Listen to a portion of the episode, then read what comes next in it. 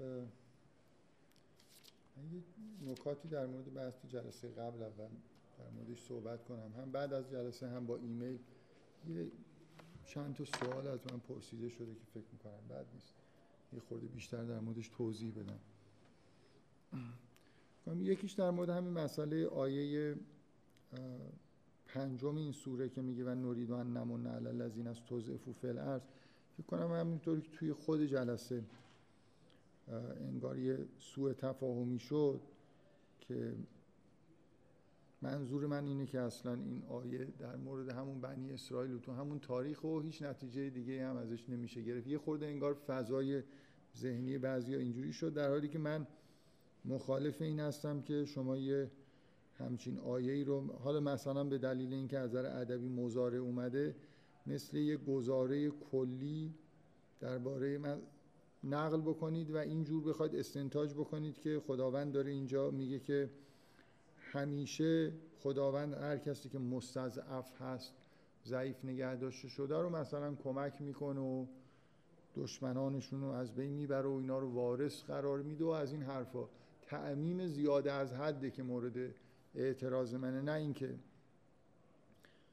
از این آیه بگم که همین این آیه در مورد بنی اسرائیل در مورد هیچ کس دیگه هم نیست.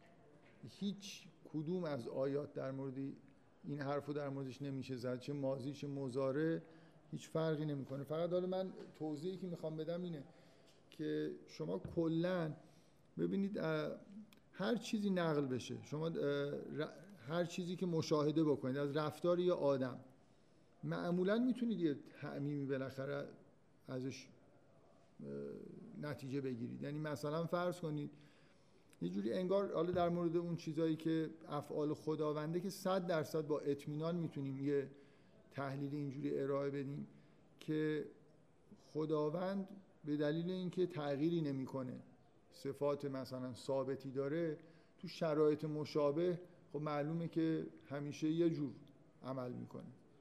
اگه عینا یه شرایطی تکرار بشه یعنی مثلا فرض کنید اگه شرایط عینا شبیه بنی اسرائیل بشه به وجود آورد خداوند کمکشون می‌کنه. مثلا دارم میگم حالا ممکنه یه نفر بگه هیچ وقت در طول تاریخ یه شرایطی به طور کامل تکرار نمیشه. ولی یه ثباتی ما در مورد خداوندش اعتقاد داریم که بالاخره نتیجهش اینه که انتظار داریم که اگه خداوند یک بار در یه شرایطی یه فعلی رو انجام داده تو شرایط مشابه هم فعل مشابه انجام بده. اصلا این در واقع همین ثبات صفات خداونده که باعث میشه جهان قانونمند باشه. شما اساس علم تجربی اینه که تو شرایط اگه من یه آزمایشی رو یه شرایط تکراری به وجود بیارم همیشه یه اتفاق میفته. ما توی دنیای زندگی نمی کنیم که حالت وقایعی که اتفاق میفتن رندوم باشن.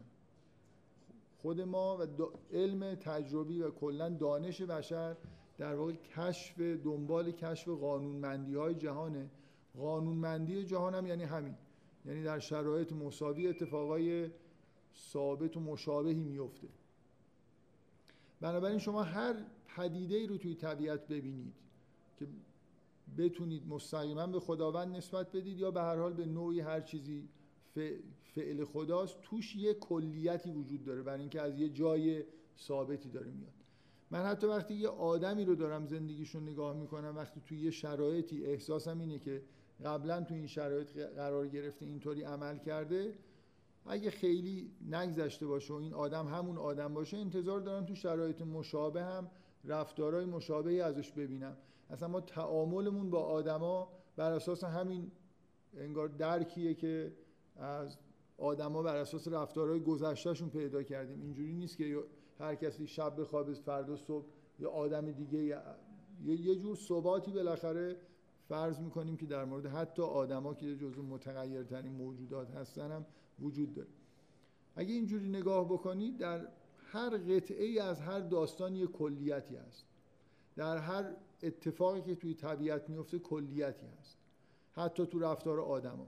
من اگه ببینم که یه آدمی مثلا فرض کنید در یه شرایط خاصی مثلا عصبانی شده می‌تونم بگردم دنبال این که مثلا اینو به صورت یک گزاره کلی بیان بکنم که این آدم هر وقت که مثلا فرض کنید به مادرش اگه کسی توهین بکنه عصبانی میشه.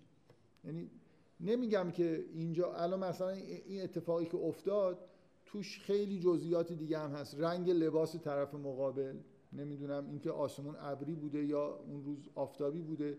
یه جوری فکر می‌کنم که کلیتش اون چیزی که درک می‌کنم اینه که به این دلیله که این آدم عصبانی شده. بنابراین انتظار دارم که مثلا دفعه بعدم اگه این اتفاق بیفته اگه ابری نباشه آفتابی باشه رنگ طرف لباس طرف مقابلم غیر زرد نباشه قرمز باشه باز این آدم عصبانی بشه.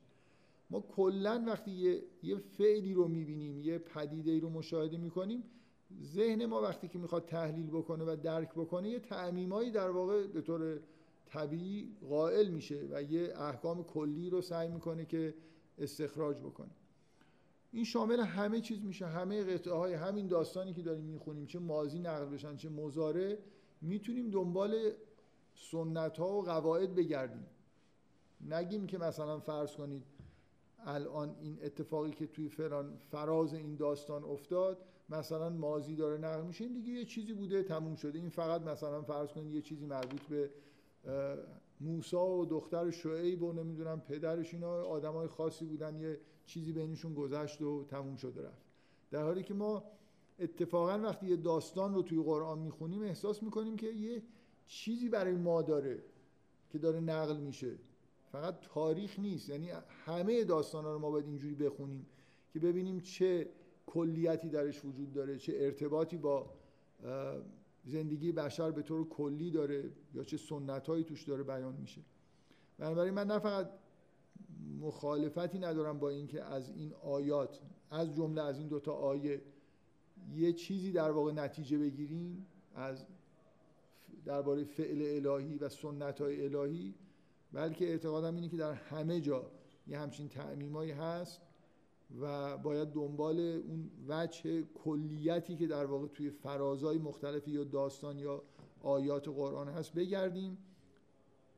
مخالفت من با اینه که این آیه رو همینجوری برداریم و مثلا یه جوری ترجمه بکنیم قبل و بعدش رو بزنیم و بخوایم نتیجه بگیریم که این انگار یه خود این جمله یه سنت الهی رو داره بیان می‌کنه و اون سنت هم اینه که خداوند هر کسی رو که هر قومی رو که مستضعف باشن و مورد ظلم قرار بگیرن و مثلا یک کمکشون می‌کنه. احتمالا شاید هم کمک همینجوری که یه بچه متولد بشه و نجاتشون بده نمی‌دونم.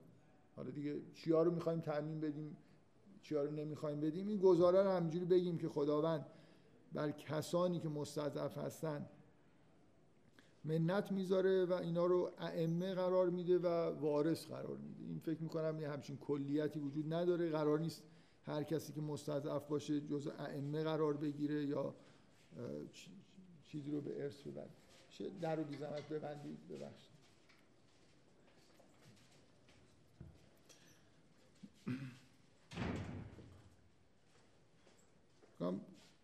داستان رو می‌خونیم و بعد اگه کلیتی به نظرمون رسید در مورد هر چیزی در موردش صحبت می‌کنیم. قبلش رو نگاه می‌کنیم بعدش رو نگاه می‌کنیم. همه جوانب رو باید بسنجیم و همینجوری یک باره بدون اینکه توجیه دقیقی داشته باشیم نباید از این تعمیم های این شکلی بدیم. مخصوصا من روی این می‌خوام تاکید بکنم که شما آیه قبل رو که می‌خونید از همونجا شروع میشه که کلمه بنی اسرائیل نمیاد.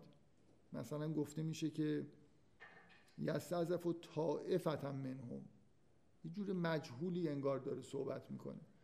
و ولی ما می‌دونیم که وقتی که داره میگه طائفتم منهم منظور همون طائفه که موسی بعدا سراغشون میره منظور بنی اسرائیله. و وقتی میگه و نورید و ان نمون علل است منظور هموناییه که توی آیه قبل در موردشون صحبت کرده. خب بگذاریم. این یه نکته در مورد این یه نفر با ایمیل پرسید که اگه فرعون و هامان رو تو آیه من یه استدلالی که دفعه قبل کردم این بود که خب آیه ما بعدم مزارعه ولی داره به چیز خیلی خاصی اشاره می‌کنه. میگه و نمکن لهم فی الارض و نوری فرعون و هامان و جنوده هما من هم ما کانو یحذر اینکه در واقع اون طایفه رو بنی اسرائیل رو در زمین استقرار بدیم و اون چی که ازش میترسیدن رو در واقع به فرعون و هامان و لشکریانشون نشون بدیم.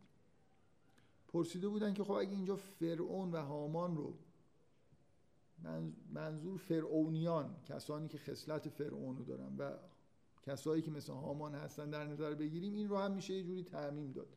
خب آره میشه باید به اندازه کافی موجه باشه دیگه. یعنی من همینجوری مثلا فرض کنید آیه بعد که و اوحینا الی ام موسی مثلا ام موسی رو موجهه که به همه مادران مثلا بچه های خاصی تعمین بدم.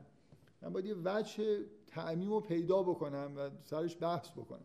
همینجوری چه دلیلی داره مثلا فرض کنید من این آیه رو به افراد شبیه فرعون و هامان. نمیگم نمیشه ببین همه حرف من اینه که باید توی این کارا دقت کرد. یعنی اگه می‌خوام ترجمه بکنم یا اینجوری استنتاج بکنم که اینجا منظور همه فرعونیان و هامانیان و لشکریان اینجور آدم هاست مثلا به قول دکتر شریعتی نمی‌دونم خداوندان زر و زور و تزویر و اینجور حرفا اشکال نداره. بالاخره مواجهه موسی با فرعون مواجهه مثلا یه قوم مستضعف با یه افرادی که خداوندان زر و زور و تزویر هستن. ولی با احتیاط دیگه حالا ببینیم چقدر.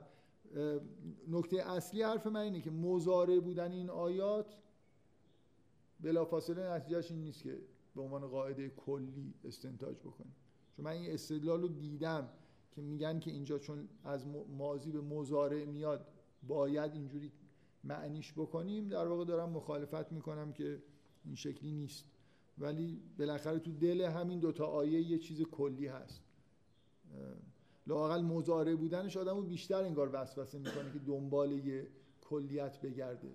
انتظار ما از یه گزاره مزاره اینه که یه خورده حالت استمرار داشته باشه نسبت به یه چیز مازی خب این بحث مربوط به تعمیم بدون وجه و بدون دلیل کافی دادن یا ندادن که من جلسه قبل در موردش صحبت کردم. یه نکته دیگه آها یه بحثی که من از این که بحث خیلی خوشم نمیاد ولی اشکال نداره که چون باز ایمیلی سوال شده در موردش صحبت بکنیم. این مسئله قتل و نمی‌دونم معصومیت حضرت موسی و پیامبران و این چیزهایی که دفعه قبل که توی کلاس اصلا بحث از قصاص حضرت موسی به دلیل قتل بود که حالا اونو بگذاریم. ولی مثلا پرسیدن که خب این با نمی‌دونم اسمت انبیا تعارض داره نداره از اینجور بحثا دیگه. فکر می‌کنم خب جای بحث داره. من میگم خوشم نمیاد برای خاطر اینکه خیلی فراتر از قرائت مثلا سوره قصص و درک این که تو سوره قصص چی داره میگذره هست این بحث مثلا اسمت انبیا. اگه کسی اعتقادش در مورد اسمت انبیا این باشه که انبیا اصلا خطایی مرتکب نمیشن خب تمام تقریبا داستان و قرآن با این عقیده تعارض داره نه فقط اینجا.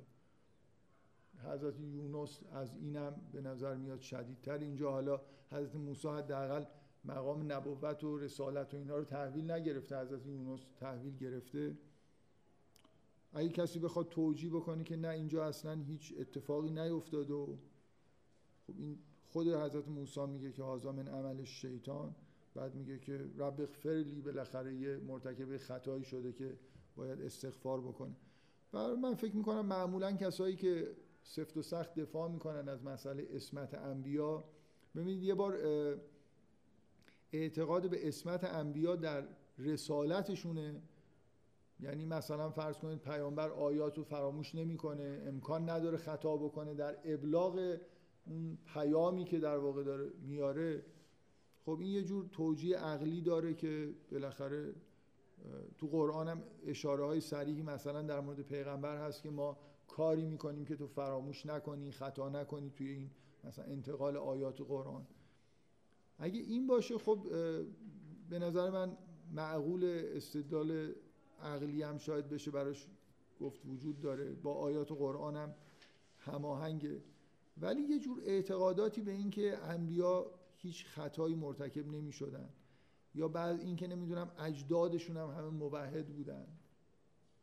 و توجیه کردن این که اون نمی‌دونم اون پدر ابراهیم نیست این اونجوری نیست. یه پیچیدگی های پیش میاد. اصلا نمی‌خوام وارد این بحثا بشم که حالا بعضی شواهد متنی میارن که اون شخصی که توی داستان ابراهیم هست پدرش نمی‌تونه باشه و این حرفا. ولی به نظر من اینا دیگه توجیه خیلی توجیه عقلی نداره. و حداقل میشه گفت که به وضوح با ظاهر قرآن هم تعارض داره. حالا اگه کسایی دلایل خیلی متقنی از مثلا فرض کنید روایات و احادیث دارن که مطمئنشون می‌کنه که مثلا این چیزهایی که میگن درسته. خب می‌تونن سعی کنن که زواهر رو یه جوری توجیه کنن. مثلا معمولا یه اصطلاحی حتما شنیدید که پیامبران ترک اولا دارن. مثلا اینجا این گناه نیست ترک اولاست که طرفو می‌کشه. مثلا اولا بود که نکشه حالا که می‌کشه اسمش ولی گناه نیست. چون به نظر میاد یه عقیده ثابتی وجود داره که پیامبران مرتکب گناه نمیشن. نمی‌دونم من خیلی میل ندارم وارد این بحث بشم. به نظرم هم نمیاد بحث مهمیه. اسم گناه رو برداریم بکنیم ترک اولا خب و مثلا رفتن حضرت یونس ترک پست پیامبریشو مثلا بگیم یه جور ترک اولا بوده یا نمی‌دونم حضرت آدم هم که پیغمبر بوده اونجا ترک اولایی کرده. مثلا بهش گفتن اینو نخور ولی به این نزدیک نشو ولی شد. اولا این بود که نزدیک نشه ولی وقتی شد ترک اولا کرد و از این من میشه با الفاظ به هر حال یه درستش کرد دیگه. من خیلی راستش نمی‌فهمم تعریف ترک اولا و تفاوتش با زنب و نمی‌دونم اسم و اینجور چیزهایی که در قرآن گفته میشه چیه؟ حداقل زنب رو که سراحتا قرآن به پیامبر ما هم نسبت میده. یا ظلم رو حضرت آدم به خودش نسبت میده حضرت موسی به خودش نسبت میده و اینا. من نمی‌دونم حالا این بحث چقدر توجیه داره. سوال شده بود که آیا این با اعتقاد به اسمت پیامبران تعارض داره؟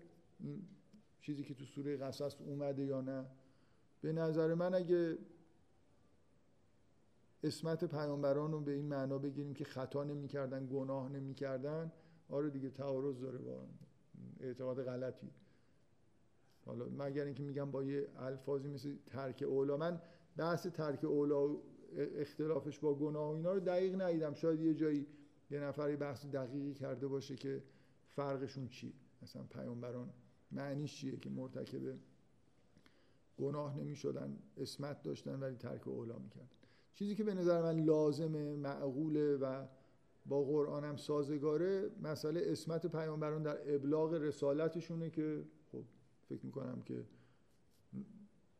بعید کسی مخالف این باشه. الان با این موضوعی هم که اینجا مطرح میشه تو ابلاغ مثلا رسالت حضرت موسی هیچ ارتباطی نداره.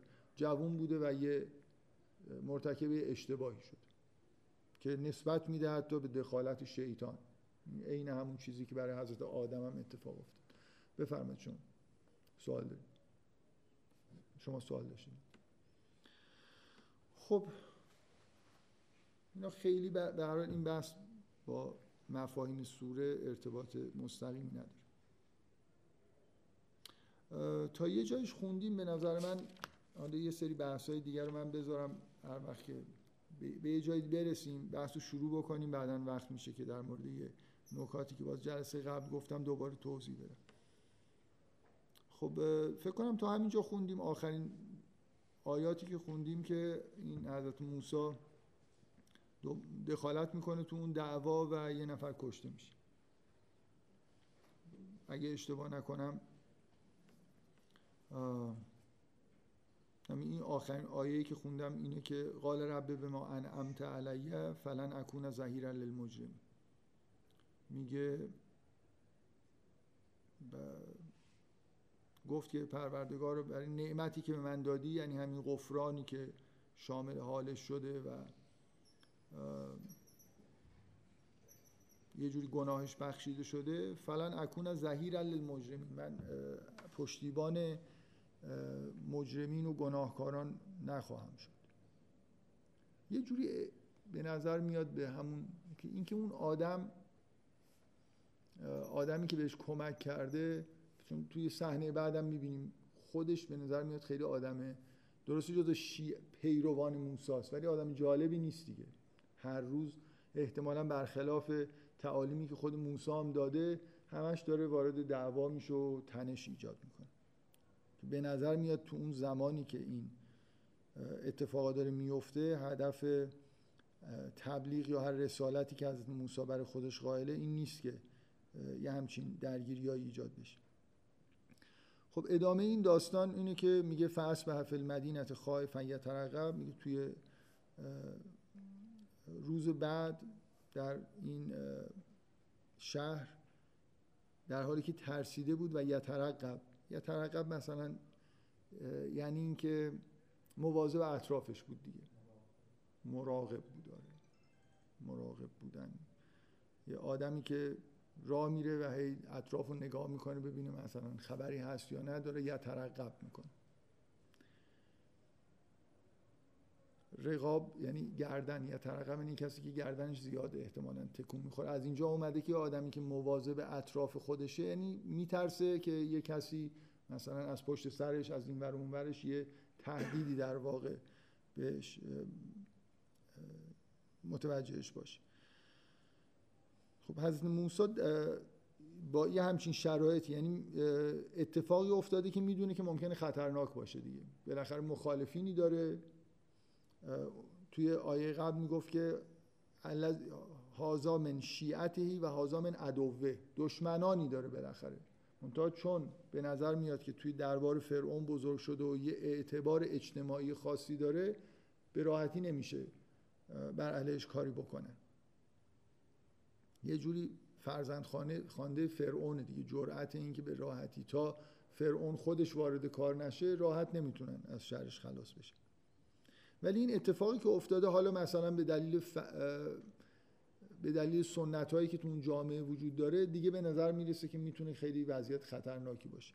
یعنی اینکه اگه بفهمن که مرتکب قتل شده مثل همونطوری که توی خیلی از اقوام گذشته بود نتیجه اگه مرتکب قتل شده باید کشته بشه. دیگه حالا فرزند فرعون بودن هم ممکنه دیگه کارساز نباشه. فاصبح فی المدینه خائفا یترقب فاذا الذی استنصره بالامس یستصرخ دوباره اون کسی که دیروز ازش کمک خواسته بود با فریاد ازش کمک خواست. قال له موسی انک لقوی مبین. موسی گفت که تو به راستی که آدم گمراه آشکارا آدم گمراهی است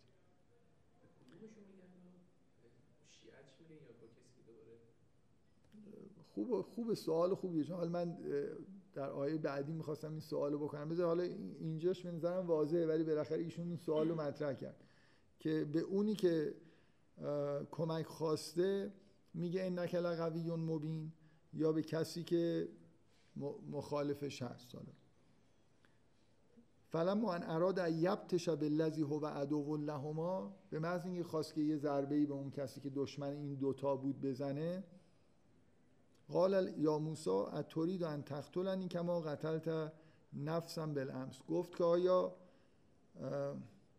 قصد داری که من رو هم مثل یه کسی که دیروز به قتل رسوندی به قتل برسونی؟ اینو حال من سوالم اینه اینو کی گفت؟ اون عدوه گفت یا اونی که کمک خواسته بود؟ در عدو. اولی رو اولی رو موسی به اون میگه که نکل قوی و مبین و این یکی رو به عدوش میگه. مخالفی نداره این.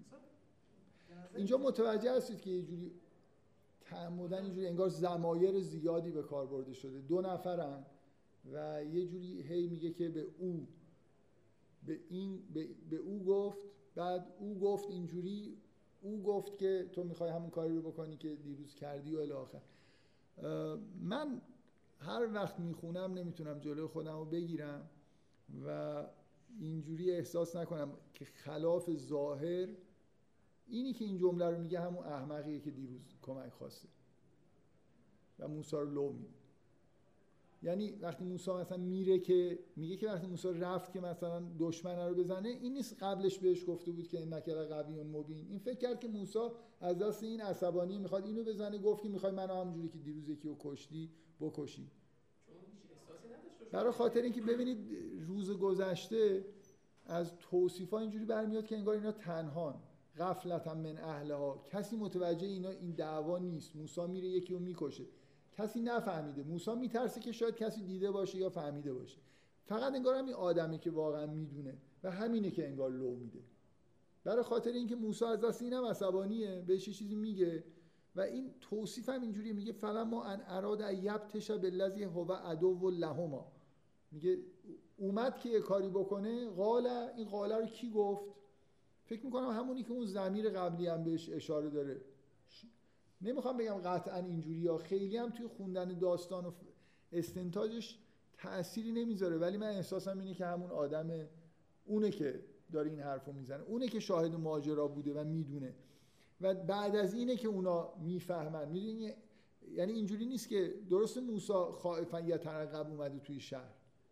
ولی بعد از اینکه این ماجرا اتفاق میفته جا رجل من اقصى المدینه این حرف اینی که یکی از شیعیان موسی گفت که تو دیروز یه نفر رو کش مثل اینکه یه قتلی اتفاق افتاده جنازه رو پیدا کردن نمی‌دونن کی کشته. الان میف... الان یه جوری همه می‌فهمن که کی مثلا این کارو کرده. و لزومی نه چیز نداره که الان واقعا این غیر این شما تعبیرم بکنید داستان پیش میره. ولی من احساسم می‌خونم میگم از این حالت زمایر و اینا بیشتر به ذهنم می‌رسه که این همون آدمه که در واقع یه جوری موسی رو لو میده. ثابت می‌کنه که این حرف موسی درسته که انک لقوی و مبین. که شاید شاید دلیل همین جمله‌ای که موسی میگه ترسیده از موسی و یه جوری حالا فکر می‌کنه که موسی به سمت اون داره میاد و یه چیزی میگه. وگرنه اگه یعنی اگه بخوایم استدلال بکنیم به غیر از حالا این حالت ابهام زمایر و اینا اگه اون آدما می‌دونستن که موسی مثلا اینو کشته یه جوری شاید نمیم چه جوری بگم. این اینکه بعدا میگه جا رجل من اقصال مدینته و میگه که انگار همین اتفاق که میفته اونا متوجه میشن و یه جوری تصمیم می‌گیرن که با موسی کاری بکنن. در این احتمال هست دیگه. یعنی حداقل دو جور. به نظر میاد که جمله اول و قطعا داره به اون شخص میگه که تکراری دیروزم در واقع توی دعوا بوده. دومی رو می‌تونه اون بگه می‌تونه دشمنش بگه که به نظر من بیشتر آدم من می‌خونم احساسم اینه که بیشتر به نظر می‌رسه که همون آدمی که با همین حالا یه مجموعه استدلالایی که کردم اونی که جز شیعیان موساست ولی آدم درستی نیست اونه که داره این حرفو می‌زنه و موسی رو لو میده. حالا در, در هر صورت شما هر جوری بخونید نتیجه تقریبا یکی. میگه و جا رجل من اقصى المدینه یست آیه مردی از اطراف شهر اومد گفت یا موسی ان الملأ یعتمرون بک لیقتلوک گفت که موسی این جماعت دارن در حال مشورت هستن که بکشنید این جا رجل من اقصال مدینت یسعا هم یه عبارت تکراریه که شما تو سوره یاسین هم می‌بینید. آدمایی که آدمای خوبی هستن و از جمع از همون ملع فاصله گرفتن. این عبارت ملعو که به کار می‌بره. ملع معمولا خب هر جامعه یه ملعی داره یه آدمایی که همشون در واقع انگار یکی شدن. تو همون فرهنگ خودشون غرق هستن و مثل همدیگه رفتار می‌کنن و توی آداب و رسوم جامعه شرکت می‌کنن و با همدیگه تصمیم می‌گیرن یکی رو می‌کشن یا یه کار دیگه می‌کنن. ولی این آدم جز اونا نیست دیگه. یه جوری باز آدم احساسش احتمالا جز بنی اسرائیل هم نیست. یه آدمیه که از اون جماعت فاصله گرفته در اقصال مدینت زندگی می‌کنه. جز برده ها و اینا هم نیست. آدم ولی آدم خوبیه دیگه. مثل همون مردی که توی سوره یاسین از راه دور اومد و به پیامبران به مردم گفت که به اینا ایمان بیارید و استدلال کرد که اینا پیامبر خدا هستن و کشتنش. ان الملائکه یعتمرون بکل یختلوک فخرج انی لک من الناسین و از شهر خارج شو که من از مثلا خیر خواهد تو هست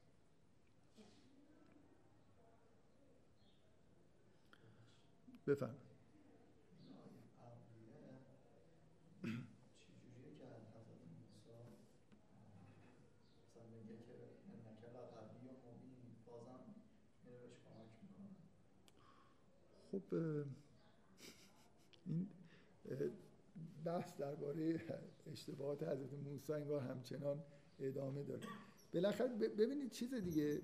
موسی رهبر یه جماعتیه که حرف حق داره می‌زنه. طرف مقابلش که صد درصد آدمای ظالم و باطلی هستن.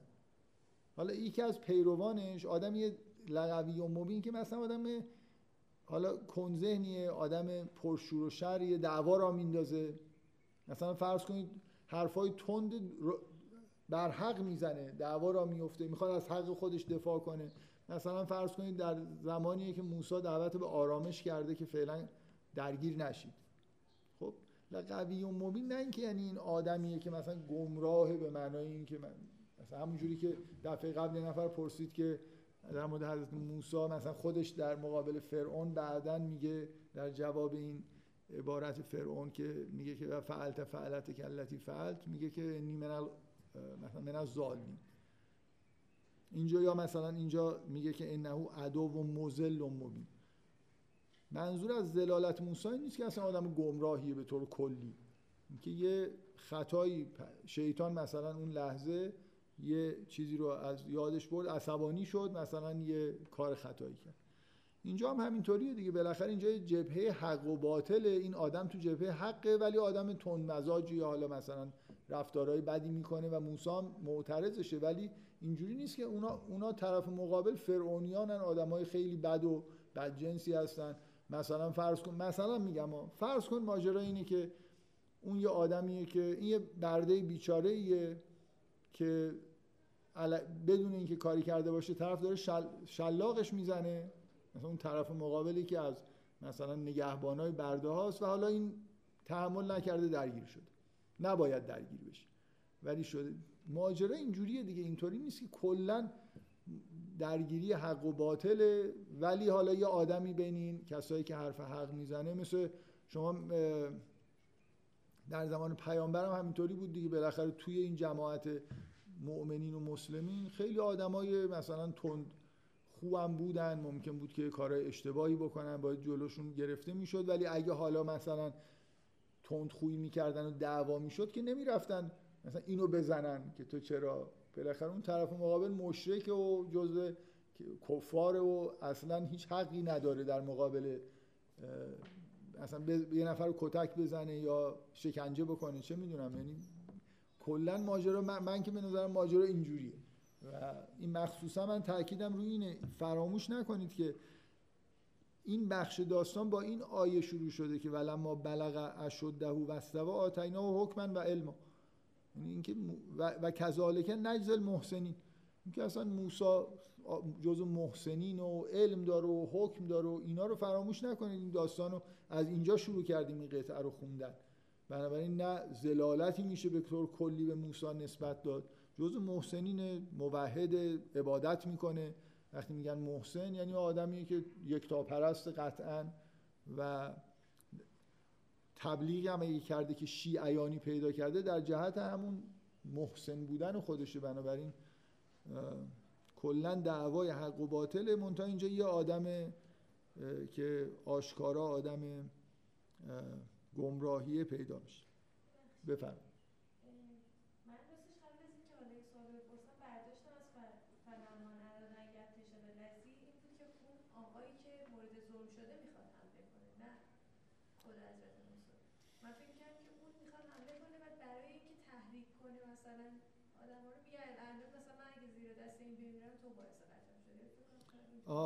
خب این اصلا تعبیر سوم که فلما ان اراد فلما ان اراد یبتش بالذی هو عدو لهما.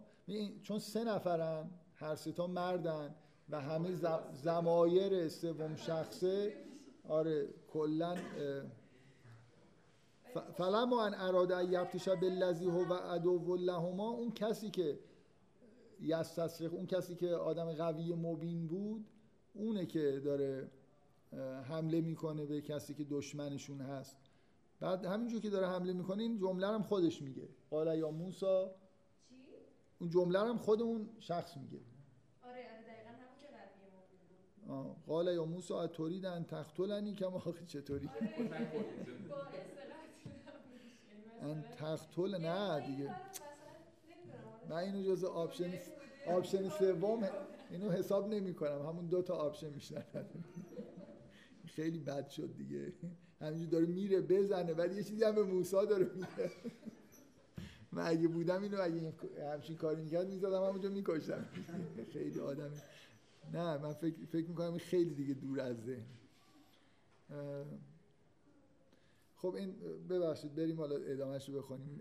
برای یه نفر اومد و گفت که فرار کن که دیگه اوضاع اینجوریه که می‌خوان بکشن و به نظر میاد که موسی هم از قبل انتظار اینو داشت دیگه که اگه بفهمن فهمیده باشن خطر جانی براش داره که خائفا یترقب وارد شهر شد و حالا فخرج منها خائفا یترقب این خیلی جالبه که اول میگه که فاصبح فی المدینه خائفا یترقب توی شهر احساس عدم امنیت می‌کرد. حالا از شهر بیرون رفته. خ...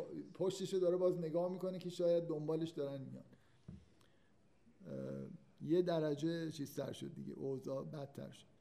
و خرج منها خائفا یترقب قال رب نجنی من القوم الظالمین. گفت پروردگار منو از دست این قوم ستمکار نجات بده. و طبق همون چیز کلی وقتی دعایی نقل میشه از یکی از محسنین یعنی اینکه مستجاب شده دیگه. شما به همین دلیل این است- استجابتش اینه که به محض اینکه به محضر شعیب می‌رسه انگار شعیب قبلا این دعا رو اصلا عینا این کلمات رو شنیده. وقتی که داستان رو میگه میگه که لا تخف این آیه اینه که فخرج منها خائفا یترقب. قال رب نجنی من القوم الظالمین. شعیب در اولین لحظه ای که با هم دیگه نشستن و موسی داستان خودشو میگه میگه قال لا تخف نجوت من القوم الظالمین. که تموم میشه دیگه. این خوف و این اصلا کل ماجرا یعنی یه جوری در واقع بهش اطمینان میده که دیگه اینجاها فرعونیا نمیان و خبری از هیچ چیزی نیست. یعنی کاملا در امنیت داری زندگی می‌کنی. خب ولما دو تا دعاست. یعنی دومی حالت دعا شاید نداره ولی خب باز همین حالت دعا کردن داره. باز از موسی همینجور دعا می- میره و دعا می‌کنه دیگه. دوم دومین بار اینجوریه که می- میگه ولما توجه تلقاء مدین. وقتی تصمیم گرفت که به سمت مدین بره قال عسا ربی ان یهدینی سوا السبیل گفت شاید که پروردگارم در میانه راه منو هدایت بکنه. یه جور باز درخواست هدایت. اینکه ان یهدینی سوا السبیل که ببین یه لحظه از زندگی حضرت موسی است که از کاخ و از جایی که توش بزرگ شد و فرزند خواندگی فرعون همه چیز رو از دست داده دیگه. تک و تنها بدون اینکه هیچ پشتیبانی داشته باشه توی بیابان داره میره و احتیاج به هدایت داره دیگه. اصلا معلوم نیست چی اگه یه حکمی داشته که اونجا یه تبلیغاتی می‌کرده همه این چیزا دیگه تموم شده. اصلا معلوم نیست که الان موسی دیگه توی دنیا چیکاره است چیکار باید بکنه. یعنی از تمام اون شیعیانی اونجا داشته و دشمنانی داشته و همه اینا رو پشت سر گذاشته و به اصطلاح یه لاغبا زده به بیابان و همینجور که داره میره میگه اسا ایهدی یعنی ربی سوا السبیل که شاید پروردگارم در میانه راه یعنی تا به مدین نرسیده یه منو هدایت بکنه که اصلا چیکار باید بکنم؟ نمی‌دونه کدوم ور باید بره. حتی اینکه توجه تلقا مدین اینکه حالا مثلا تصمیم گرفته که بره به سمت مدین. کاری نداره تو مدین همونطوری که از داستان بعدا برمیاد کسی هم نمی‌شناسه تو مدین. مثلا همینطوری نگاه کرد تابلوها رو نگاه کرد مثلا دید این میگه که اینوری میرم به مدین. گفت خب من اینوری میرم. و شاید مثلا انتظار داره که براش روشن بشه که در کجا باید بره و مثلا ادامه اگه رسالتی به عهده خودش احساس می‌کرده کار خودش رو ادامه بده خب ولما ورد ما مدین وجد علیه امت من الناس یسقون و وجد من دونهم امرأتین تزودان. میگه وقتی که به اون آب مدین رسید دید که یه جمعی جمع بزرگی از مردم دارن اونجا آب برمیدارن و آب می‌کشن. و وجدم این دونه هم امرأتین تزودان. دو, دو تا زن رو دید که کنار وایستادن و قاطی این جمعیت نشدن. ولی خب منظور اینه که دو نفر دیگه دو تا زن هستن که می‌خوان آب بردارن ولی شلوغ و کنار وایستادن آب بر نمیدارن. ازشون می‌پرسه قال ما خط بکما. قالت الله نسخی حتی یستر رعا گفتن ما تا اینا متفرق نشن و نرن ما آب بر نمیداریم. و ابونا شیخون کبیر و پدر ما. من در مورد این آیات قبلا صحبت کردم نمی‌دونم چقدر. چون یه طوریه که نمی‌تونم فرض بکنم که حرفایی که قبلا یه جایی زدم و حتما همه شنیده باشن. یه نکات ادبی در مورد داستان قبلا گفتم. لزومی نمی‌بینم که تکرار بکنم. مثلا در مورد همین آیاتی که مشت می‌زنه و طرف میفته و اینا. برای اینکه حالا به محتوای سوره ارتباط نداره. ولی چیزهایی که به محتوا ارتباط داره رو حالا سریع تکرار می‌کنم. شاید مفصلتر جای دیگه بحث کردم که اصلا یادم نیست که کجا. شاید تو سوره یوسف در مورد این آیات به مناسبتی صحبت کرده باشم. این داستان دیدن دخترای شعیب توی این لحظه. و در مورد اینکه این و گفتن و ابونا مثلا این یه بحثی کردم این که کلا وقتی که شما توی قرآن یه دیالوگی نقل میشه اصلا نباید اینجوری تصور بکنید که کل دیالوگ همین بوده. مثلا گفت که ما خطبه ما قالت الله نسخی حتی یسر رعا و ابونا شیخون کبیر. دو عبارت دو جمله از حرفایی که رد و بدل شده ممکنه داره نقل میشه. قرآن سبک ادبیش اینجوری نیست که عین مثلا دیالوگا رو با یه سری چیزای هش و زوایدی که داره بیاره. ماحصلش اینه که این دوتا عبارت که مهم هستن رو مثلا نقل می‌کنه. و اینجا کلا این موضوعی که اتفاق میفته اینه که یه علاقه طرفینی به نظر میاد که بین موسا و یکی از این دو تا دختری که دخترای شعیب هستن به وجود میاد دیگه. همونی که میگه و ابونا شیخون کبیر همونه. و هم اینجا هم مثل همون زمایر مجهولی که اونجا به کار میره یه دختریه که هی در موردش یه جوری گفته میشه که یکی اومد یا مثلا پدرش گفت که یکیشون رو می‌خوام بهت بدم. این یکی ها همشون یکی هن. نه مثلا پیشنهاد شعیب اینجوری نیست که حالا یکی از این دوتا رو می‌خوام بهت بدم. خودم هم نمی‌دونم کجا حالا بعدا تصمیم می‌گیرم. اون همونیه که میگه که ان خیر من استعجر القوی الامین همه اینا رو همونیه که میاد که موسی رو می‌بره و این جمله رو میگه همونو شاید می‌خواد بده به موسی.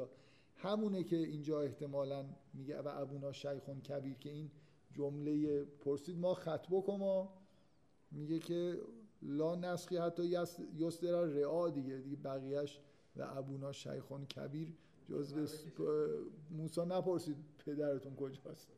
که بگه که یه جوری حسی وجود داره دیگه که بالاخره دو تا دخترن پدر پیری دارن و کاملا واضحه که نیاز دارن که همسری داشته باشن و بالاخره یه جوری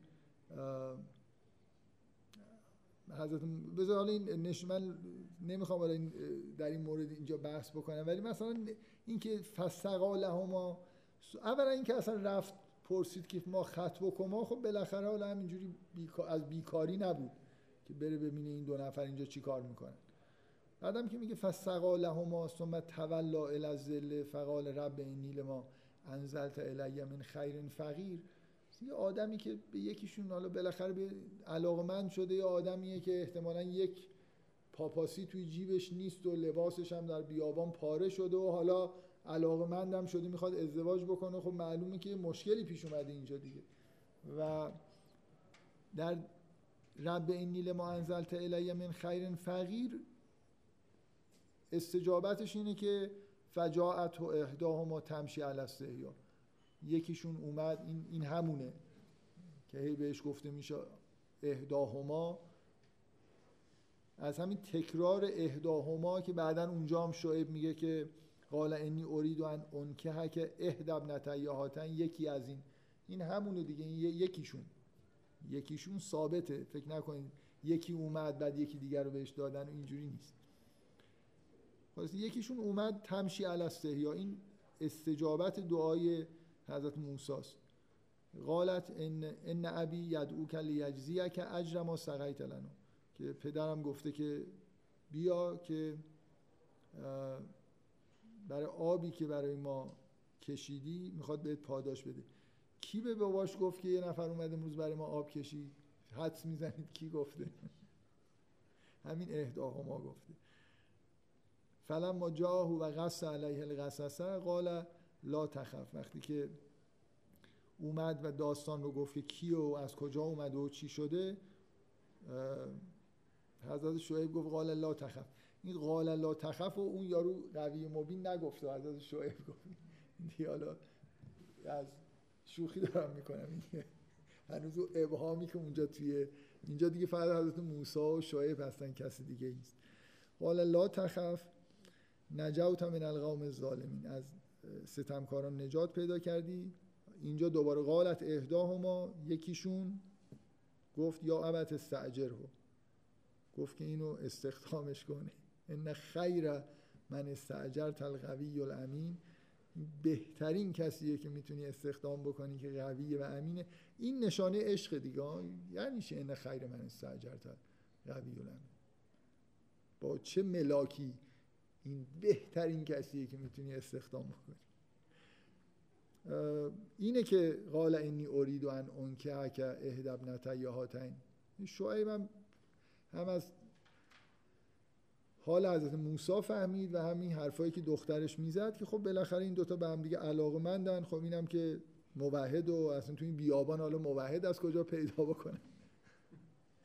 قال اینی ارید ان انکه که اهدب نته یا هاتن یکی از این دو, دو دخترم. این ادب حضرت شعیبه که نمیگه کدومشون. نه اینکه رندوم می‌خواد یکی رو بده حضرت موسی. اینکه من من بگه من می‌خوام اینو بدم به تو. یکیشون حالا می‌خوام یکی از دختران مثلا بهت بدم. الان تعجرنی سمانی حجج.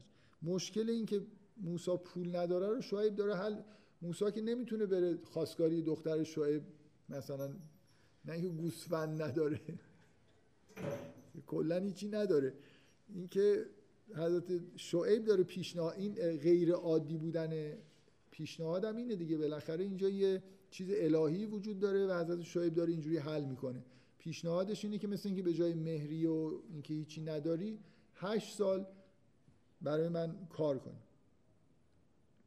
این اتممت اشرن فمن اندک. اگه ده سال تموم کردی از مثلا جانب خودته که اگه خواستی این کار بکن. و ما ارید ان اشق علیک. من نمی‌خوام سخت بهت بگیرم. ستجدونی ان الله من الصالحین. که به زودی انشاءالله منو از صالحین خواهی یافت.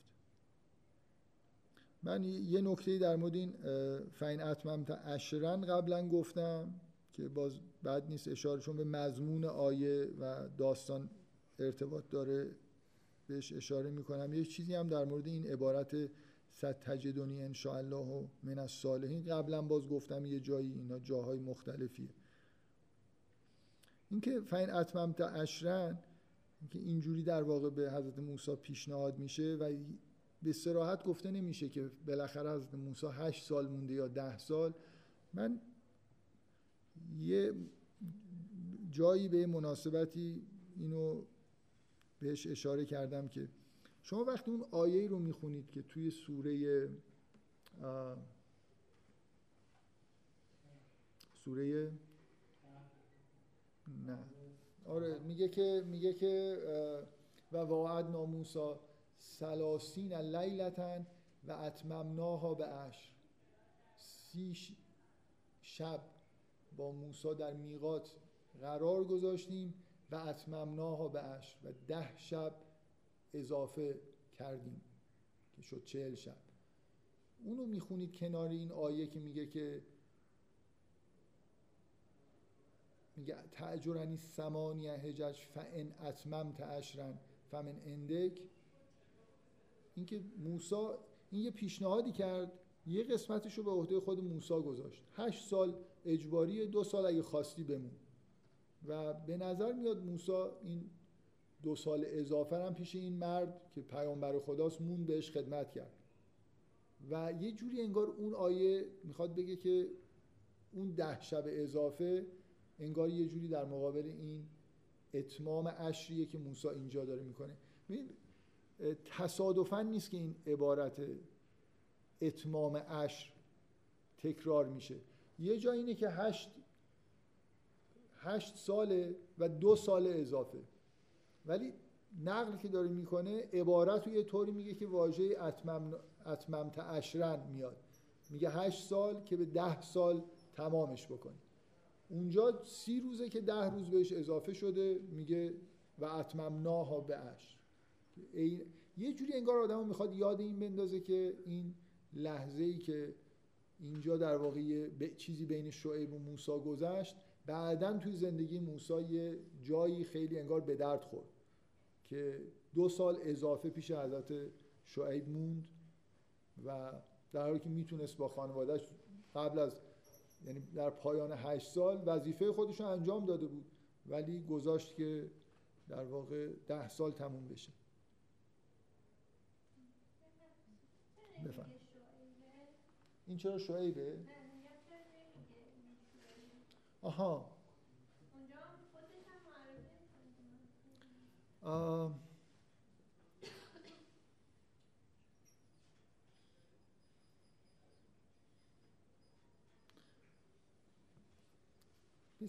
اولش هم می‌دونید حتی بنی اسرائیل هم نمیگه بنی اسرائیل هم. یه جوری داستان اینجوریه دیگه. حالا من واقعا نمیم چی بگم.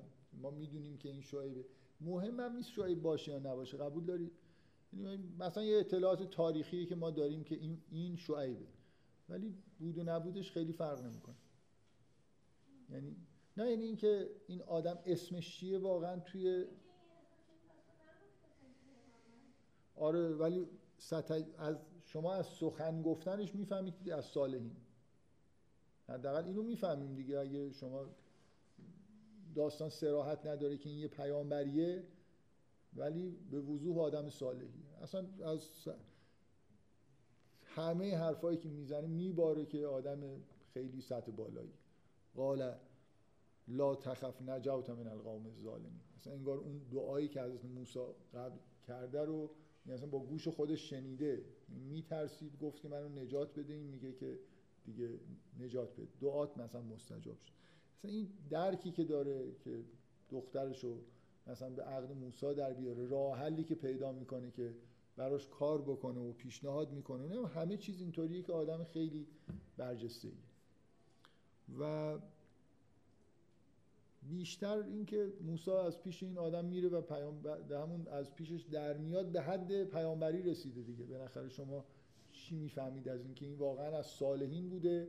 حالا در حدی که یه کسی انگار پیشش ده سال زندگی بکنه در این حد شکوفا میشه که به جایی می‌رسه که می‌تونه مثلا بهش وحی بشه. آره. ولی ما حالا اطلاعات تاریخی داریم که این همون همون شعیب. به دلایل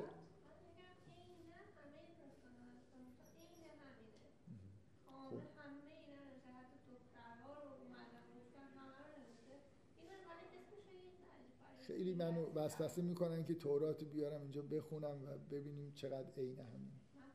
آره ولی واقعا این سبک دا... آره دقیقا, دقیقا فرقش اینه که اونجا مثل, اونجا مثل همه داستانهایی که تو تورات هست نسبت به قرآن یه عالمه حشو و آره حشو و زوائدی هست که اینجا حذف شده. ولی خب داستانه قرآن کاملا توی تورات همشون یه چیزی دارن گاهی اوقات یه اختلافای جزئی و کلی مثلا وجود داره ولی داستان اونجا هستن. برای ما همون اطلاعات تاریخمون اینه که این شایبه دیگه. اگه نه آدم در حد مثلا پیامبران و صالحین و ایناست. بله. مدین؟ کجاست؟ من نمی‌دونم.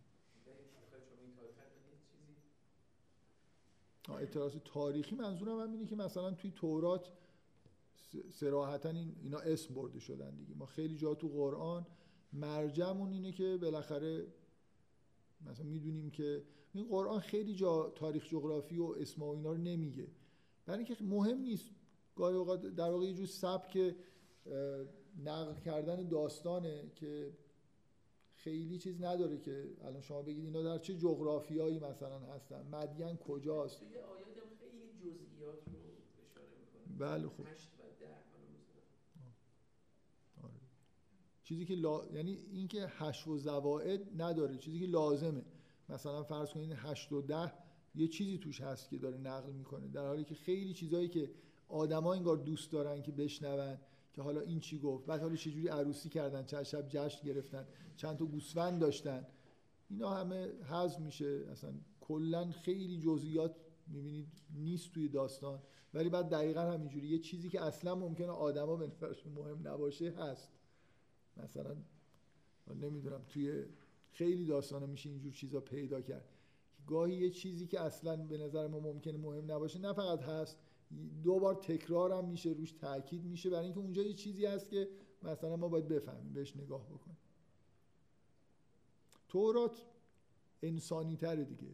یعنی همون خیلی چیزهایی که ما دوست داریم. تعداد رو بدونیم جغرافیا رو بدونیم. این چند کیلومتر با اونجا فاصله داره. یه چیزایی این شکلی هم می‌بینید که توی حرفا گفته میشه. مخصوصا سلسله انصاب مثلا. که باباش کی بوده؟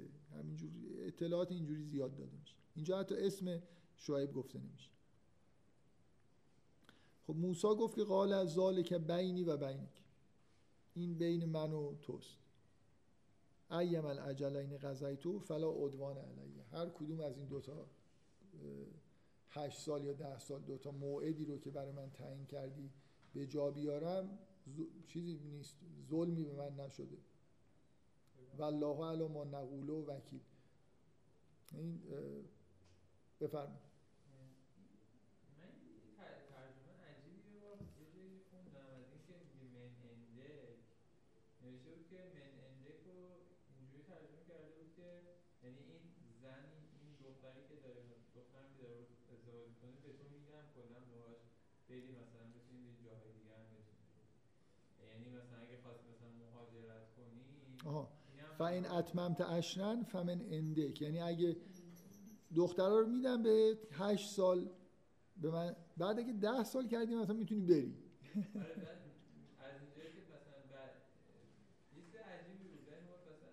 آره نه. یه چیزی بیش از یه چیز عجیبه. من نمی‌دونم اصلا.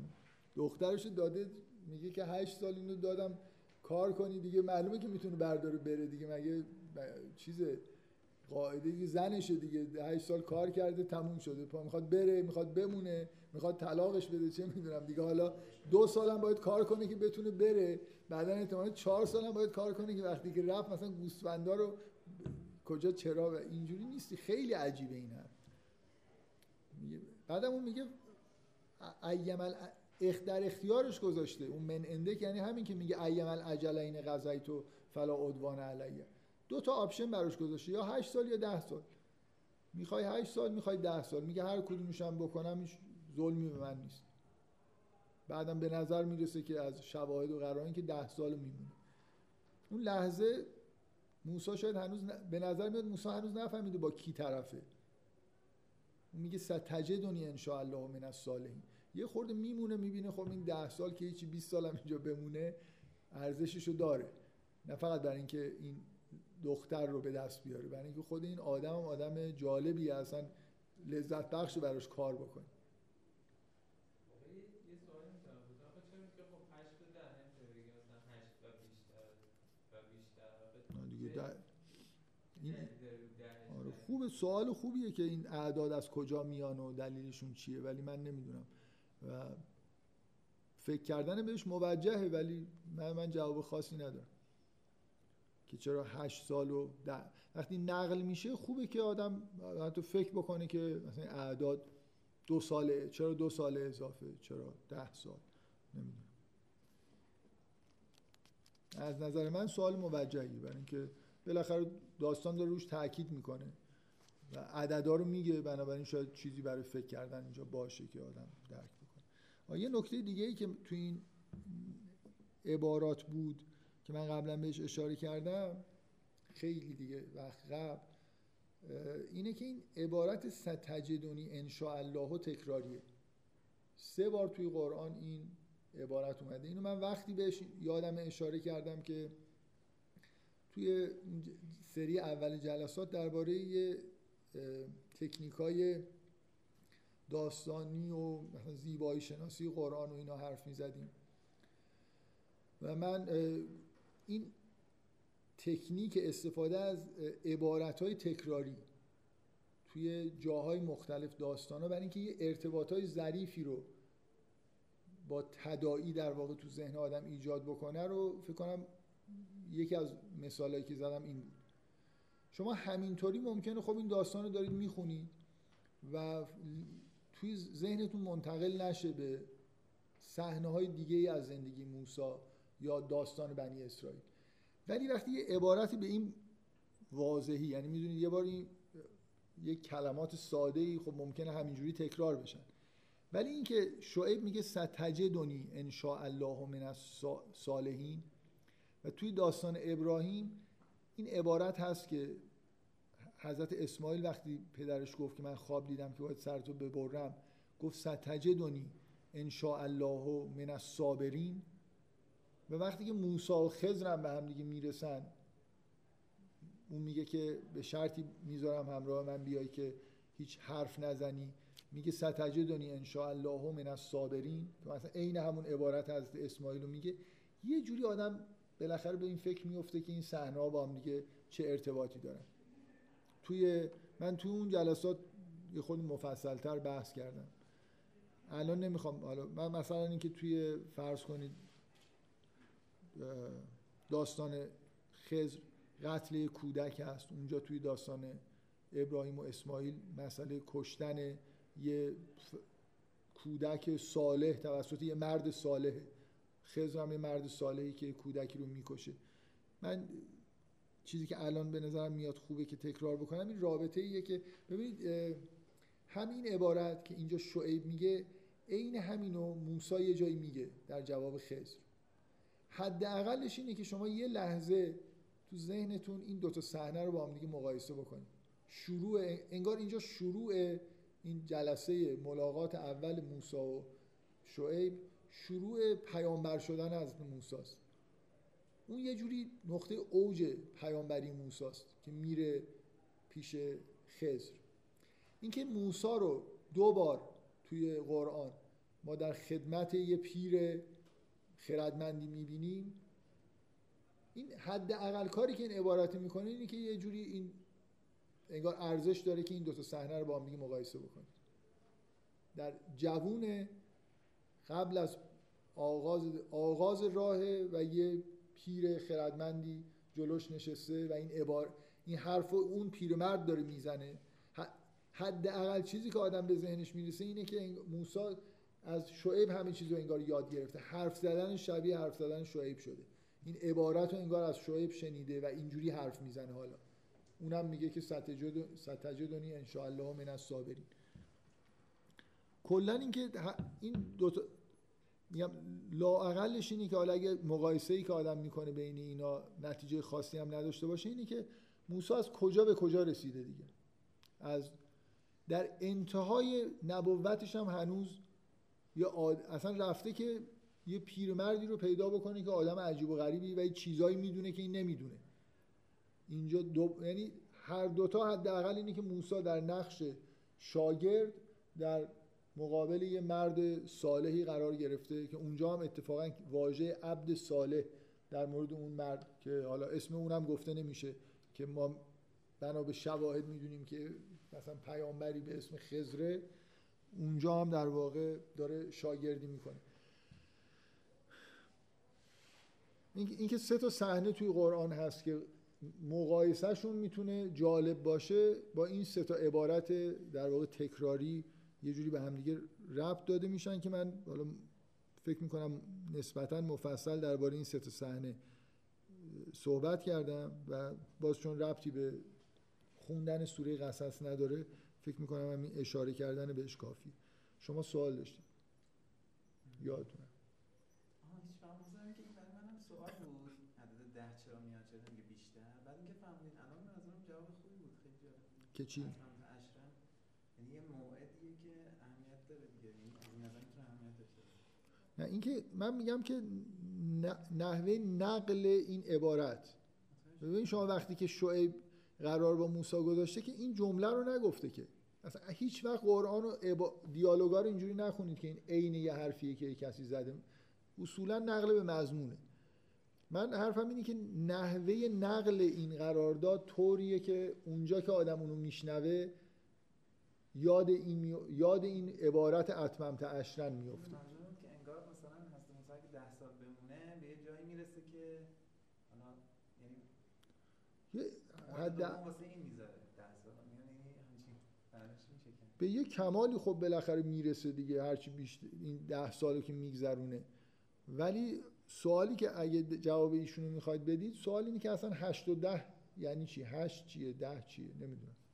سوال اسرار آمیزیه و ممکنه اسراری اینجا وجود داشته باشه. خب این سومین ببین داستان داستان سوره قصص همونجوری که من اول جلسه گفتم یه فرم خاصیه دیگه. اون توالی زمانی و اینا رو کلا نداره. خیلی چند تا صحنه است. صحنه به دنیا آمدن موسی به آب انداختنش که شخصیت اصلی مادر موسی است. بهش گفته میشه موسی رو میندازه توی آب و تا جایی که بهش برمیگرده. که خداوند موسی رو حفظ می‌کنه. دیگه جان حضرت موسی حفظ میشه.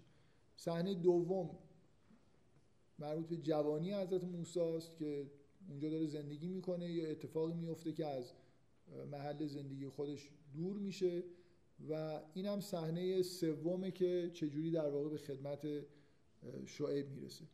که صحنه بعد صحنه پیامبر شدن میشه دیگه.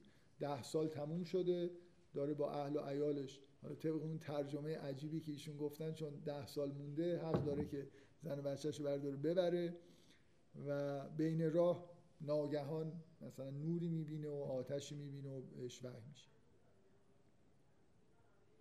من در ادامه اون بحثی که دفعه قبل گفتم که اگه داستان موسی رو موازی داستان حضرت یوسف بخونید یه شباهت و تفاوتایی با هم دیگه دارن که دفعه قبل اشارهایی بهش کردم. باز اینجا دقت بکنید که اینکه برخلاف داستان یوسف شخصیت های اطراف موسی زنها هستن. اونجا همش مردها هستن. اونجا پدر یوسف و پدرش و برادرانش اینجا و مردی که میخردش و بهش تمکن میده یه مردیه. زن در مقابلش قرار داره وقتی وارد قصر میشه اینجا برعکس.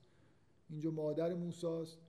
میندازدش توی آب یه زنی در واقع اینو نجات میده و درخواست می‌کنه که این زنده بمونه. آدم بد توی قصر مرد زنه آدم خوبیه. کسی که اینو برمیگردونه به ماد... پیش مادرش خواهرشه. و دوباره هم که موسا من می‌خوام اینو اینجوری تاکید بکنم. دوباره هم که یه جوری موسا انگار تو زندگیش یه بار دیگه به آب افتاده دختر شعیبه که یه دختریه که میاد اینو میاره پیش شعیب. و اولین مرد زندگی شعیب ببینید این نحوه نقل داستانه. معنیش این نیست که مثلا فرض کنید اینجوری فکر بکنید که در زمان تولد حضرت موسی پدر حضرت موسی مرده بوده یا نبوده مثلا. یا حضرت موسی هم برادری داشته نداشته در اون زمان. ولی شخصیت هایی که توی داستان ظاهر میشن زنها هستن. همونجوری که اونجا مثلا از یوسف خواهری داره نداره. مادرش مرده زنده است. اشاره ای به زنهای که اطراف یوسف نمیشه. مثلا توی بعضی از داستان ها احتمالا شاید شنیده باشید. خاله ای داره که نمی‌دونم یه ماجرایی نقل می‌کنن که یه چیزی رو نسبت دادن به حضرت یوسف که دزدیده و اینا میگن به حال یه خاله ای وجود داشته. تو قرآن یه تعمدن مثل این که اون شخصیت ها اونجا هست شدن یه سری شخصیت ها اینجا هست شدن و من فقط برای خاطر اینکه یه اشاره تکمیلی بکنم چون این مقایسه ها رو انجام دادم حداقل از این جهت شما اینکه انگار یه چیز زنانه و مرد تمایز زنان مردانه اینجا بین داستان یوسف و موسی دیده میشه. شما فقط یه, لحظه به اینم فکر بکنید که یوسف آینه جماله. درست مرده. ولی اون چیزی که مرتب دربارش انگار داستان گفته میشه حسن و زیبایی یوسفه. دقیقا در مورد موسی برعکسش رو می‌بینید. موسی قویه. واژه قوی در موردش به کار برده میشه. آدمیه که یه ضربه تلنگری به یه نفر می‌زنه یارو میمیره. یعنی کاملا شما حستون اونجا هست دیگه مح... محکم نزد یارو رو. مثلا به حساب خودش مثلا یارو رو رفت یه چیزی حالا یه ضربه بزنه که برو طرف افتاد مرد. این آب کشیدن هم حستون هست. مثلا احتمالا همه 7 8 تا 10 تا سطل با هم دیگه کشید که اون دختره میگه که ان خیر من استاجرت القوی الامین یه کاری کرد که معلوم که خیلی آدمه قدرتمندیه. بعدا هم توی داستانای موسی اینو حس می‌کنید دیگه. من حتی به نظرم این واژه اضافه ولما بلغ اشده و استوا هم شاید اشاره به همین باشه. یه مرد درشت اندام قوی هیکلیه که فوق العاده قدرتمنده و این نماد قدرت بودن یعنی نماد جلال الهی بودن اصلا توی رسالت حضرت موسی هم هست. اصلا در یهودیت هست. یعنی یهودیت تورات اون انگار جنبه جلال الهیه که خیلی تجلی داره. باز حضرت مسیح که به رحمانیت و جمال الهی نزدیکه مادر داره پدر نداره. من فقط می‌خوام این اینکه انگار یه قاعده بالاخره اینجا وجود داره که چرا اینجوری داره نقل میشه یا چرا واقعا زندگی آدما اینجوریه؟ من یه نکته ای که باز خیلی وقت قبل گفتم اگه فکر کنم یادم میاد که کجا گفتم ولی فکر نمی کنم من به یه نکته ای درباره داستان موسی از قول ابن عربی اشاره کردم. خیلی نکته ظریف و جالبی رو به نظرم ابن عربی میگه. میگه اصلا اینکه چون ابن عربی کلا کارش اینه که شیطانی ترین کارا رو هم به شما بگه که این چرا فعل خداست. واقعا توحید ابن عربی که یه در رو دوچار مشکل می‌کنه اینه که همه چیز دیگه کفار هم تک تک کلماتی که میگن عین مثلا اصلا یه چیز اساسی داره دیگه عبارت کلی داره که هر قولی قول خداست. مهم نیست ابلیس حرف می‌زنه کفار دارن میگن. چقدر حرف زشتیه غلطه فرق نمی‌کنه. خوب نگاه کنید همه قول ها قول خداست. ابن عربی میگه این که فرعون این پسرا رو میکشت این توته رو چیده بود این مقدمه ظهور حضرت موسی است یعنی مثل یه توته الهیه.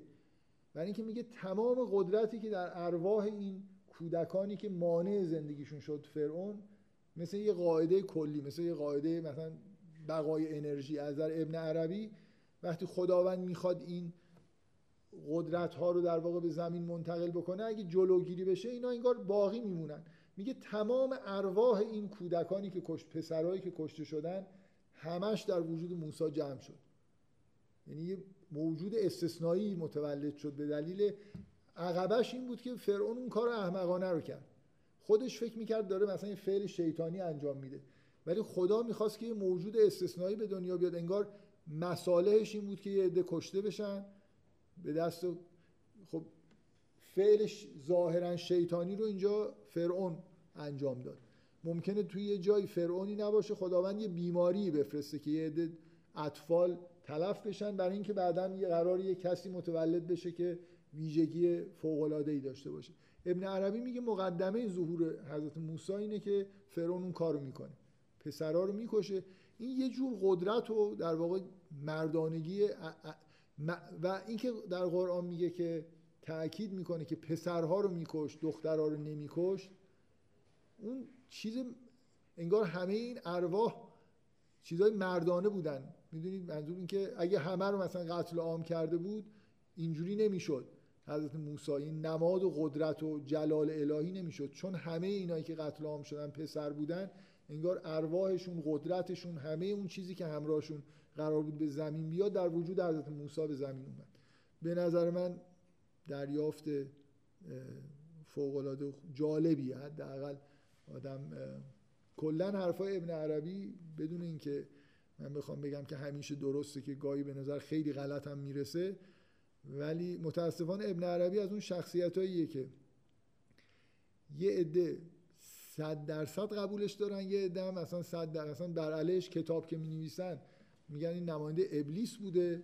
اونایی هم که چیزن طرفدارشان که این دیگه مثلا یه چیزی در حد پیغمبر دیگه. بعد از پیغمبر ابن عربیه مثلا. خیلی نگاه دو قطبیه. نمی‌دونم من به نظرم بینهایت حرفای جالبی توی کتاب های ابن عربی هست قابل تعمل مخصوصا برداشتهایی که از بعضی جای قرآن داره فوقالعاده است. در این حال به نظر من اشتباهات فاحش خیلی واضح هم داره. حالا بنابراین این که نمی‌دونم در حد پیامبر بکنیمش و اینا ولی فضا اینجوریه که یا باید ضد ابن عربی باشید یا باید مثلا مرید ابن عربی باشید. دو انگار راه وسط وجود نداره. به این این دریافت ابن عربی که فکر می‌کنم از خودشه. سابقه نداره خیلی دریافت جالب و خوبیه. با این نشانه هایی هم که شما می‌بینید در تفاوت یوسف و موسی هم یه جوری یه هماهنگی داره. برای همین من نقل کردم. موسی از جنس قدرت هستن جنس خیلی چیز ویژگی مردانه انگار داره. خب سه تا, سه تا قطعه داستان رو خوندیم. قطعه بعدی قسمت وحی به موسی که بعد دیگه مواجهه با فرعون و داستان تموم میشه. بفرمایید.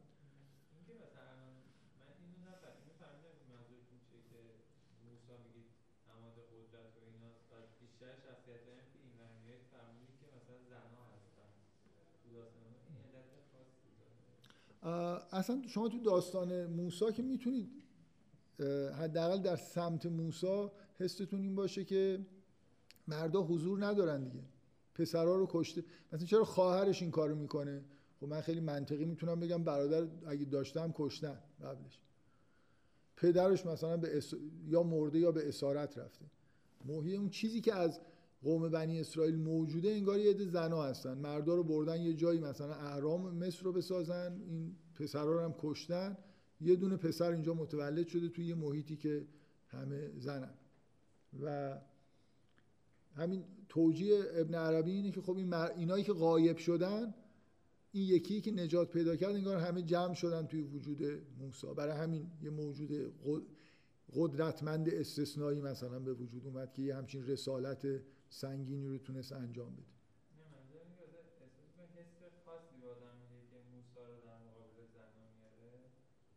آره. آره. ولی نمی‌دونم چقدر لازمه که در مورد این بحث بشه. فکر می‌کنم فرعیه دیگه باز.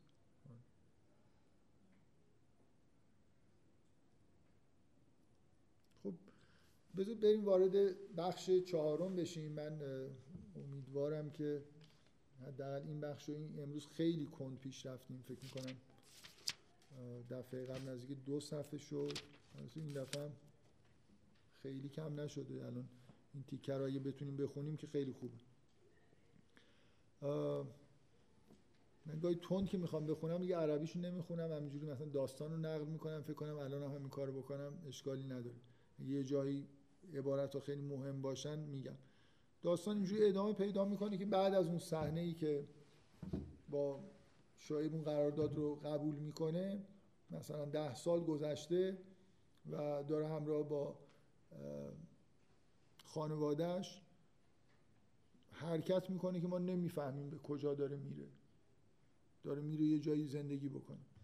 آن اصلا من جانب تور نارا همجور در بین راه یه آتشی رو در از در کوه می‌بینه. بذارید من یه بار دیگه هم به این موضوع اشاره کردم. توی باز همون جایی که در مورد داستانهای قرآن از زیبایی شناسی بحث می‌کردم. اینکه شما این خیلی تکنیک مدرنیه که داستان طوری نقل میشه که شما می‌فهمید که یه جای گرمه. داستان بدون داستان کلاسیک معمولا مثلا تا یه قرن قبل اینجوریه که روز بسیار گرمی بود. نمی‌دونم خورشید همچون فلان نمی‌دونم رو سر آدم ها مثلا میتابید. الان داستان داستان مدرن خب پیشرفت کرده از نظر تکنیکی رفته به این سمت که لازم نیست من بگم روز بسیار گرمی بود خورشید فلان اینا. اگه یه جایی اشاره بکنم که عرق از سر روی یه نفر داره میباره همینجور مثلا بگم که عرق خودش رو که مثلا با دستمال خوش کرد می‌فهمم یه جای گرمیه دیگه بسته.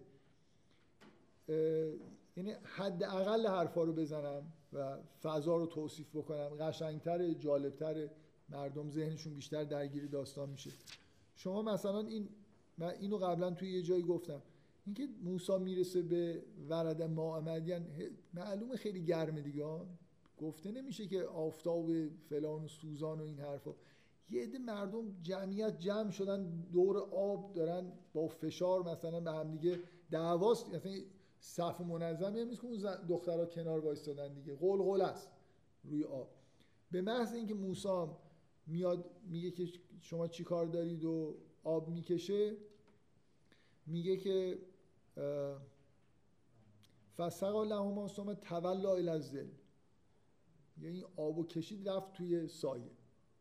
می‌فهمید در حدی گرمه که مثلا یه آدم مثل حضرت موسی بالاخره کارش که تموم میشه فوری فوری میره توی سایه. وای نمیسه زیر آفتاب. این که میگه سایه یعنی آفتاب خورشید دارد میتابد دیگه. اینجوری بهتره من بگم که تولا الازل. داستان رو دارم میگم. رفت اونجا دعا کرد. یعنی یه چیز حداقل. الان شما اینجا این صحنه می‌فهمید که شب خیلی سرده دیگه. شب و خیلی سرده. که دارن میرن. میگه که انی آنست و نارن لعلی آتیکم منها به خبرن او جذبت من النار لعلکم تسلمون. میگه برم یه آتشی دیدم برم این آتش رو بیارم. یا یه آدمی فکر می‌کنه آدمی اونجاست. شب همه شبه و شما می‌فهمید که اینا یه جورایی هم گم شدن انگار تو بیابون. خیلی نمی‌دونن دقیقا کجا. کل این جمله‌ای که موسی میگه همه این چیزا توش هست دیگه. سرما تاریکی به اضافه یه خورده خوف از این که ممکنه گم شده باشیم. میگه که برم یه نوری رو دیدم برم یا خبری براتون بیارم یا حداقل یه آتشی بیارم مثلا این خورده گرم این یه جوری چیز دیگه این سرما مقابل اون صحنه که به مدین رسید بدون اینکه اونجا اشاره بکنی یا اینجا اونجا شدت گرما رو یه جوری می‌فهمید اینجا شدت سرما رو. اگه خیلی سرد نباشه طرف نمیره بالای کوه. که آتش دیده که شاید حالا یه چیزی بیاره. می‌دونی؟ اوضاع در حدی که میارزه که من برم مثلا رو کوه یه شعله دیدم زن و بچه‌مو ول کنم برم بالای کوه که آتشی بیارم که اینا گرم بشن. یه جور حس این شکلی بالاخره توی داستان هست. سارب اهلهی یه جوری حرکت در شب از اول گفته میشه ولی سرما از این و این حس اینکه شاید گم شده باشن چیزی توی این جمله از موسی به طور تلویه هست. برای میگه که بذارید من برم خبری بیارم یا یه شعله آتش بیارم. فلا ما اتاها نودی من شات الواد الایمن فی البقعه المبارکت من, من الشجرت ایا موسا انی انا الله رب العالمین. بذار من اصلا واقعا اینجوری حسم اینه همینجا دیگه نخونم بذارم.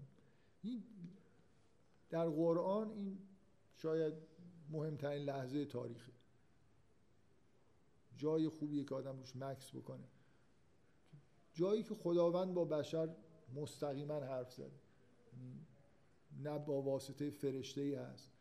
که از موسی میره و خداوند خودش خطاب می‌کنه که انی ان الله رب العالم من الله هستم پروردگار جهانی. و حضرت موسی بنده خدا. همیشه واقعا احساس دلسوزی برای این یه دونه پیامبر دارم که یعنی این لحظه رو چجوری بالاخره تحمل کرده. آدم فوق العاده دیگه آدم بی‌نظیریه که خداوند می‌تونه باش حرف بزنه. با بقیه نمیشه نمی‌تونه خداوند حرف بزنه احتمالا نابود میشن. ولی حضرت موسی این تحمل رو داره که توی همچین شرایط غیر مترقبه ای می‌دونید داره در بیابان میره یا آتشی دیده رفته و ببینید این چه جور آدمیه که صدا میشنوه که و می‌دونه که این صدای خداست و نه منفجر شده نه نابود شده. بالاخره حالا یه حالت تته ای داره ولی بالاخره زندگیشو ادامه داده و رسالت رو پذیرفته و اومده گوسفنداشو گذاشته رفته سراغ فرعون.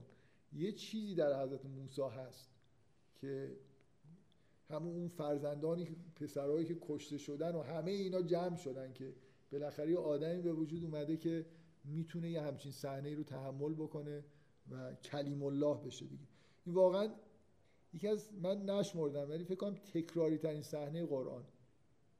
اینکه خیلی جا اینجوریه که یه سوره شروع میشه یه داستانی قرار نقل مثلا سوره نم می‌خواد داستان سلیمان رو بگه. ولی این اولین صحنه رو میگه که موسی اومد و این مثلا گفتیم که انی انا الله بعد حالا داستان سلیمان. یه تک صحنه های تکراری اینجوری این ور قرآن می‌بینید که روی این لحظه یکی آفرینش خلقت آدمه که بارها تکرار میشه.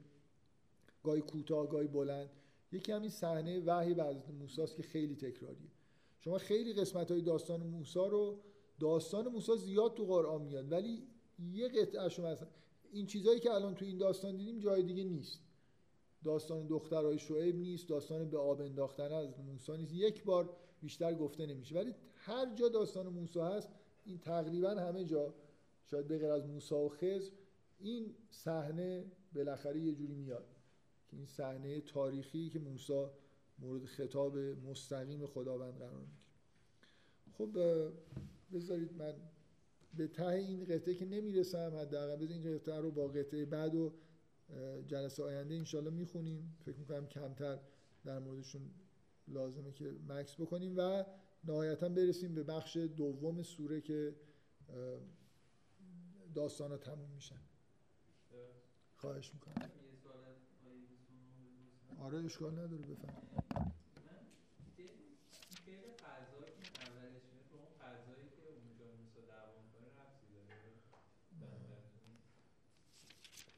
منظورتون فقضا علی منظورتون نظر معناییه یا اینکه این کلمه مثلا تکرار شدنش یه جوری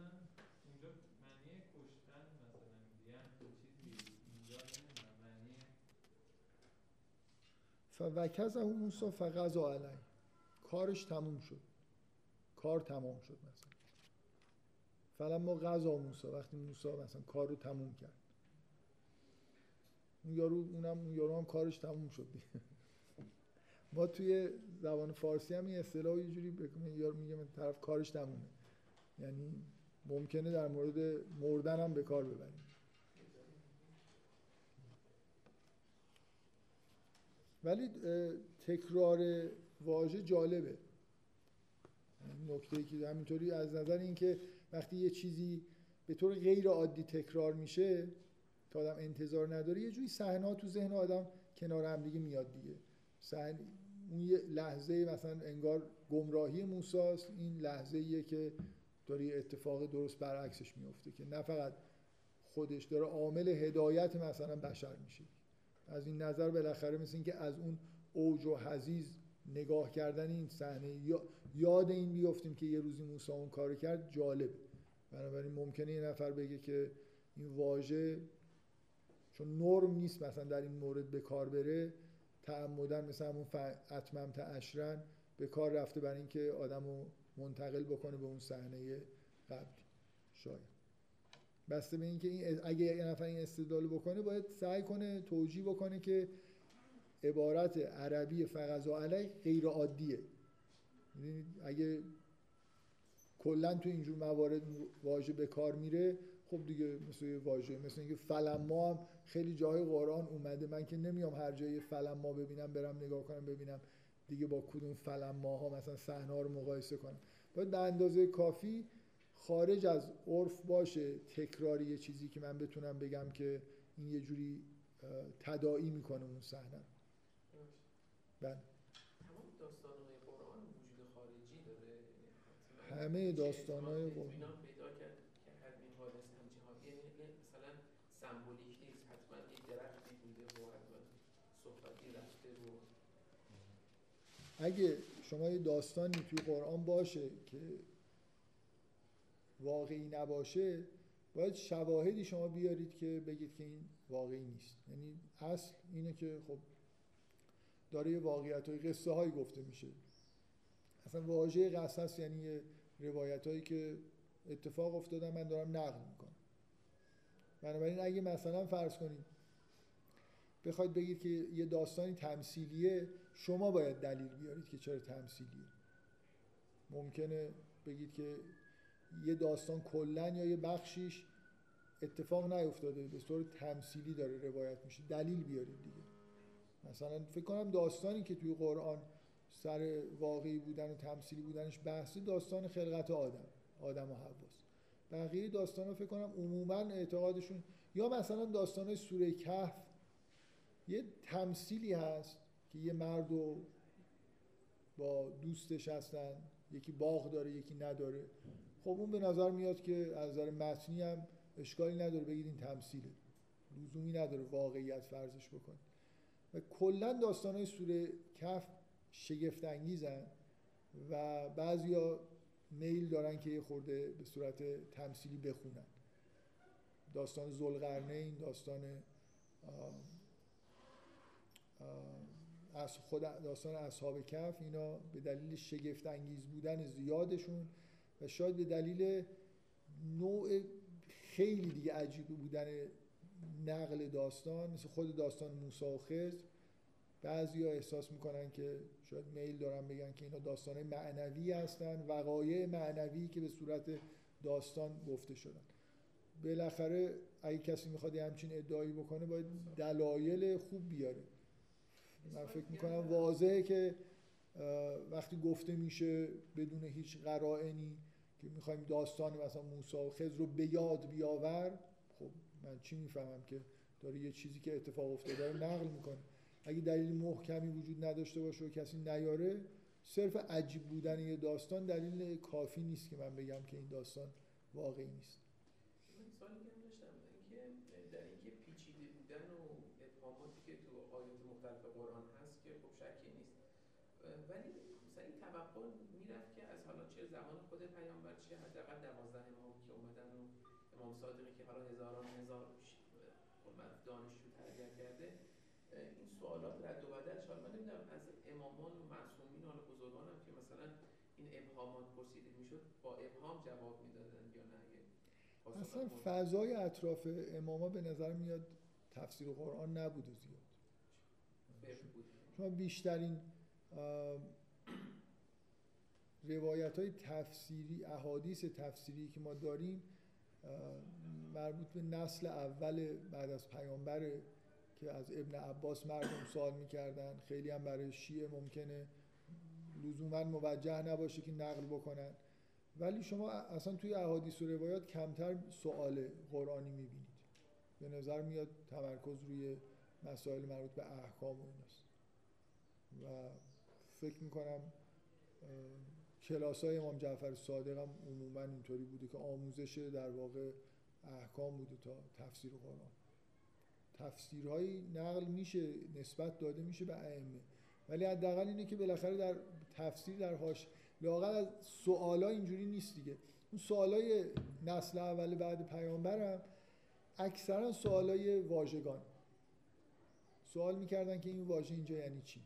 و مثلا ابن عباس جواب می‌داد که یعنی. ابهامایی وجود داشت در مورد خود معنی واژگان. مخصوصا توی جزء 29 و 30 یه سری واژه های مشکل وجود داشت که ابهام داشتن و میپرسیدن.